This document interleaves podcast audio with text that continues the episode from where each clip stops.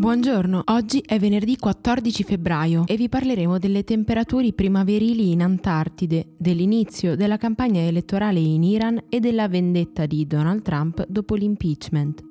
Questa è la nostra visione del mondo in 4 minuti.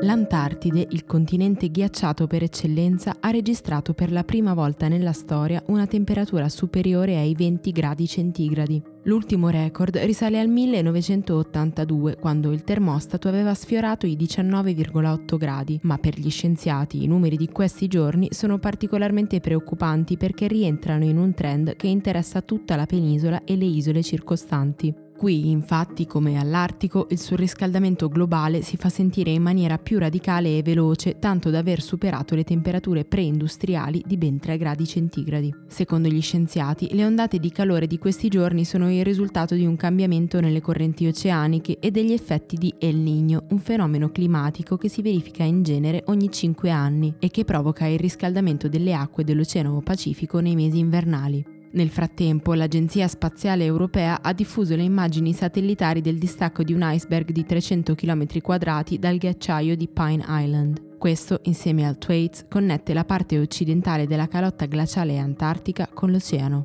Fenomeni come quello del calving per gli scienziati potrebbero portare il livello del mare a crescere dai 30 ai 110 cm entro la fine del secolo. L'Iran si sta preparando alle elezioni parlamentari del prossimo 21 febbraio. Tra i 14.000 rappresentanti che hanno proposto la propria candidatura, il Consiglio dei Guardiani ne ha respinti 6.850, tutti moderati, mostrando una preferenza verso i politici più radicali, che ieri hanno ufficialmente iniziato la loro campagna elettorale. Il presidente Hassan Rouhani ha criticato le squalifiche, ma ha comunque esortato la popolazione a recarsi in massa ai seggi per dare un segno di unità in un momento difficile per l'Iran. La guida suprema del paese, Ali Khamenei, ha invece appoggiato la decisione del Consiglio, dichiarando che il Parlamento ha bisogno di persone che non temono di affrontare i nemici stranieri. Da quando si è concluso il processo di impeachment contro di lui, Donald Trump sembra abbia deciso di togliersi qualche sassolino dalla scarpa. Il New York Times riporta che diversi procuratori statunitensi temono ripercussioni da parte della Casa Bianca e non vogliono occuparsi di casi che possano indispettire il presidente. Il timore nasce dal caso Roger Stone. Consulente di Trump di lunga data, è stato arrestato a febbraio 2019 nell'ambito del Russia Gate e ora sembra che Trump abbia fatto pressione sulla magistratura affinché riducesse la sua pena. Non solo, secondo la CNN, l'inquilino della Casa Bianca ha attivamente ostacolato la carriera della giudice che aveva inquisito Stone. In una conferenza stampa, infine, il presidente ha invitato l'esercito a sottoporre Alex Winman a un procedimento disciplinare. Si tratta del colonnello che ha testimoniato contro di lui nel processo di impeachment e che è stato licenziato insieme a Gordon Sondland.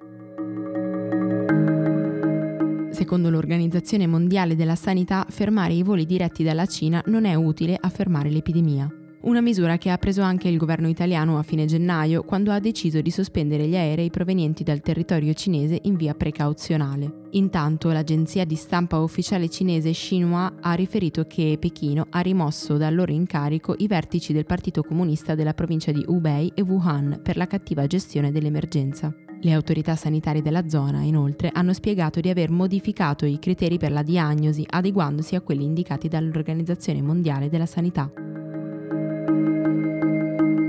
Il segretario della difesa Mark Esper ha annunciato che i talebani sono pronti a negoziare una tregua di sette giorni con gli Stati Uniti. Secondo fonti sentite da Reuters, il piano di pace dovrebbe essere firmato entro la fine del mese e se andasse a buon fine potrebbe concludersi con l'abbandono dell'Afghanistan da parte delle truppe statunitensi. Al momento ci sono circa 13.000 soldati di Washington nel paese, oltre a una squadra della Nato fatta di migliaia di persone.